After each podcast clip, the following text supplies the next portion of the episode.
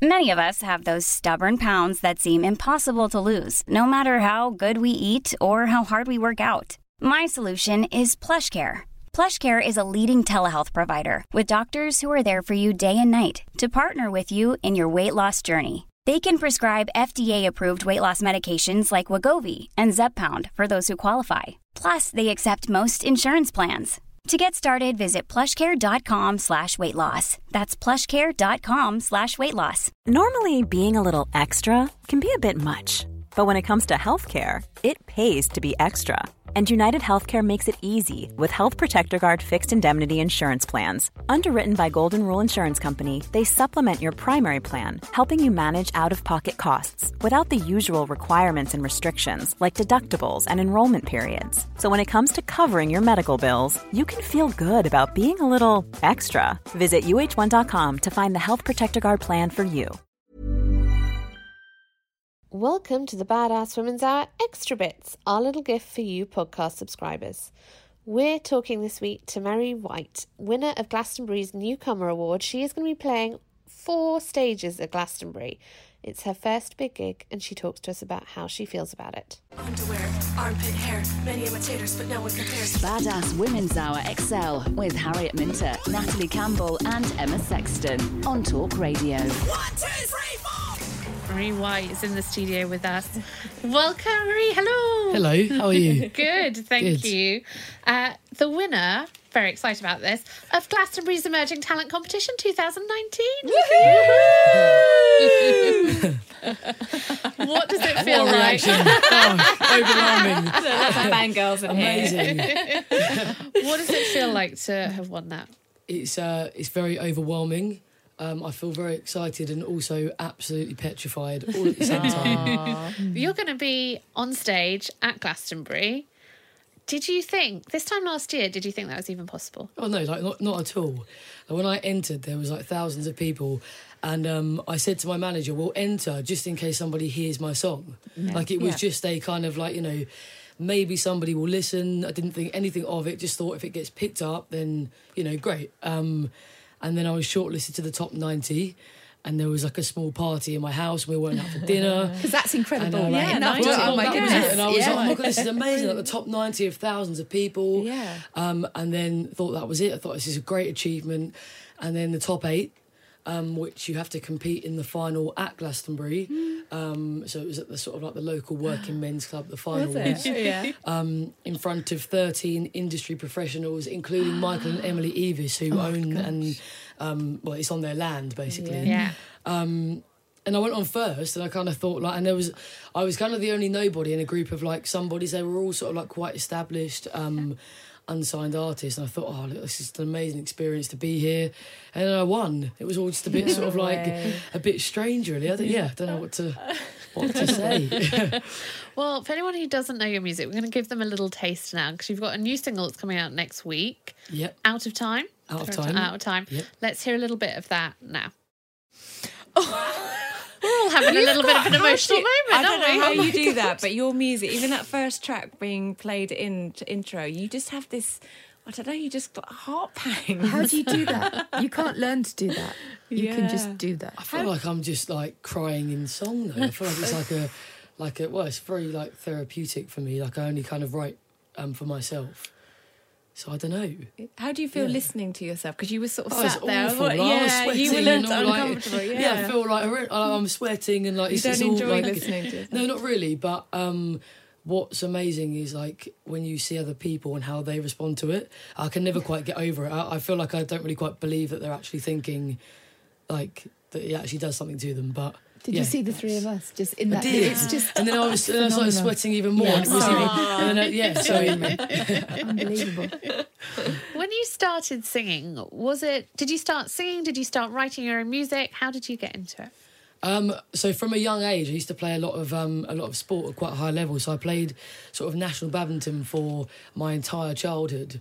Um, kind of thought maybe I'd be some sort of athlete or something just in the sports industry, really. Like Emma with her roller hockey. Easy. yeah. Exactly. I, do you know roller? I never never went into the roller hockey industry. We can talk Emma all about can it. teach after. you. Very niche, yeah.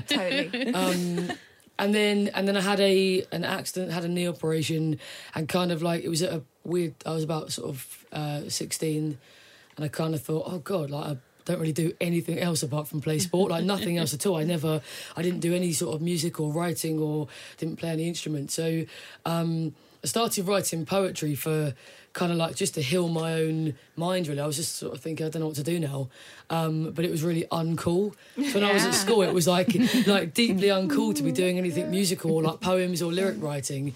So I kind of thought I won't tell anybody about this. I'll just do it sort of secretly in my bedroom, which is what I kind of proceeded to do for a long time. Um, then I realised it was the most attractive thing to like other people. I thought I could literally have so many girlfriends off the back of this. This is this is literally great. I've got like so I'm going to start playing my music to people. Um, it's genuinely how it started. Um, but really, I, I only started doing it to. I, I think I was a bit sort of down and depressed at that point in my life when I wasn't quite sure what I was going to do um, after having a knee operation. I just thought, um, yeah, it just used to kind of help me. Uh, so now I find it weird that it helps other people because that was never why I was writing. But now, obviously, I think, oh my god, this is amazing. If other people, I guess when I listen to music, I'm sad most of the time. I listen to music to make me feel happy. So it does make sense, but I just can't quite get over the fact that my music helps other people. that, That's what I find a little bit like I can't really quite, yeah.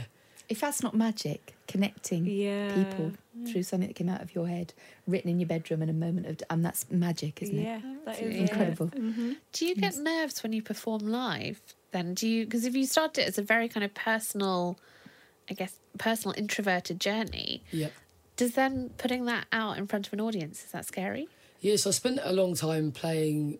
Um, I still do play in sort of like covers band and you know do like the function, Yeah. wedding and party scene and things like that. Um, so that sort of thing doesn't make me nervous at all because you know everyone wants to hear Superstition and start dancing. and I just uh, this this is great. You know everybody's having a lovely time to you know to, to me and my band, but playing my own stuff is um, the most petrifying. It's a little bit like having a diary and just being like anybody can read it. You just, you just never do that, would you? yeah. You'd never give somebody the key to your like journal. Yeah. Um, so yeah, so I find that absolutely terrifying. I think like the the more people, the easier. If there's like only a few people and you can kind of see their face, it's sort of like, oh god, like this is awful. You're just convinced that they hate it every time. You- I just always have this thing where I look at people and I think you hate this. You think I'm rubbish. I just, like, and I, and I can't get out of that headspace. I think that's and then, imposter syndrome. And then yeah. Do you think you'll ever um, not feel like that? No, I think I, Even after yeah. Glastonbury. that might key. I don't know. Like, I, yeah, I, I just I find it. I think it, it's a really it's such a strange thing to write music and to write your thoughts because my music is so personal that I mm. kind of sometimes I think oh god I shouldn't be writing that. And I, I've never had that moment of like, oh well, that rhymes with that word, so I'm going to put that in there. It's kind of like this is exactly how I feel, and I've decided that I'm going to tell everybody, even people that I've never met before, which is just yeah. I think that's a really strange thing to me. Um, so yeah, the answer to your question, that was a long-winded answer. Yeah, I'm absolutely petrified, and I still get nervous every time. How many tracks are you going to perform at Glastonbury? So I'm very lucky because I'm playing four different stages. So rather than just the Wow. one. Um, so I thought I'd be getting a nice free weekend, and Yeah. like yeah. But actually, I've got to work every day, uh, which is obviously great. Um, so I think I get half an hour on each stage. Yeah.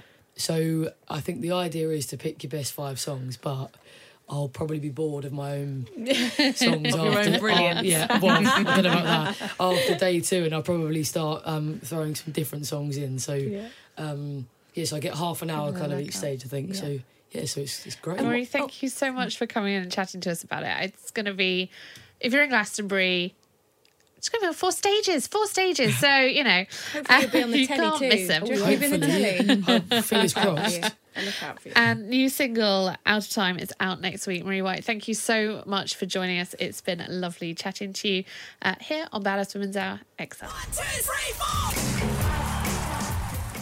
This has been the Badass Women's Hour podcast with me, Harriet Minter, Natalie Campbell, and Emma Sexton. If you want to hear more from us, you can come follow us on social media at Badass Women's Hour HR, um, or leave us a review and tell us how much you love us. We really need to feel the love. Five stars should do it. Hey, it's Paige DeSorbo from Giggly Squad. High quality fashion without the price tag. Say hello to Quince.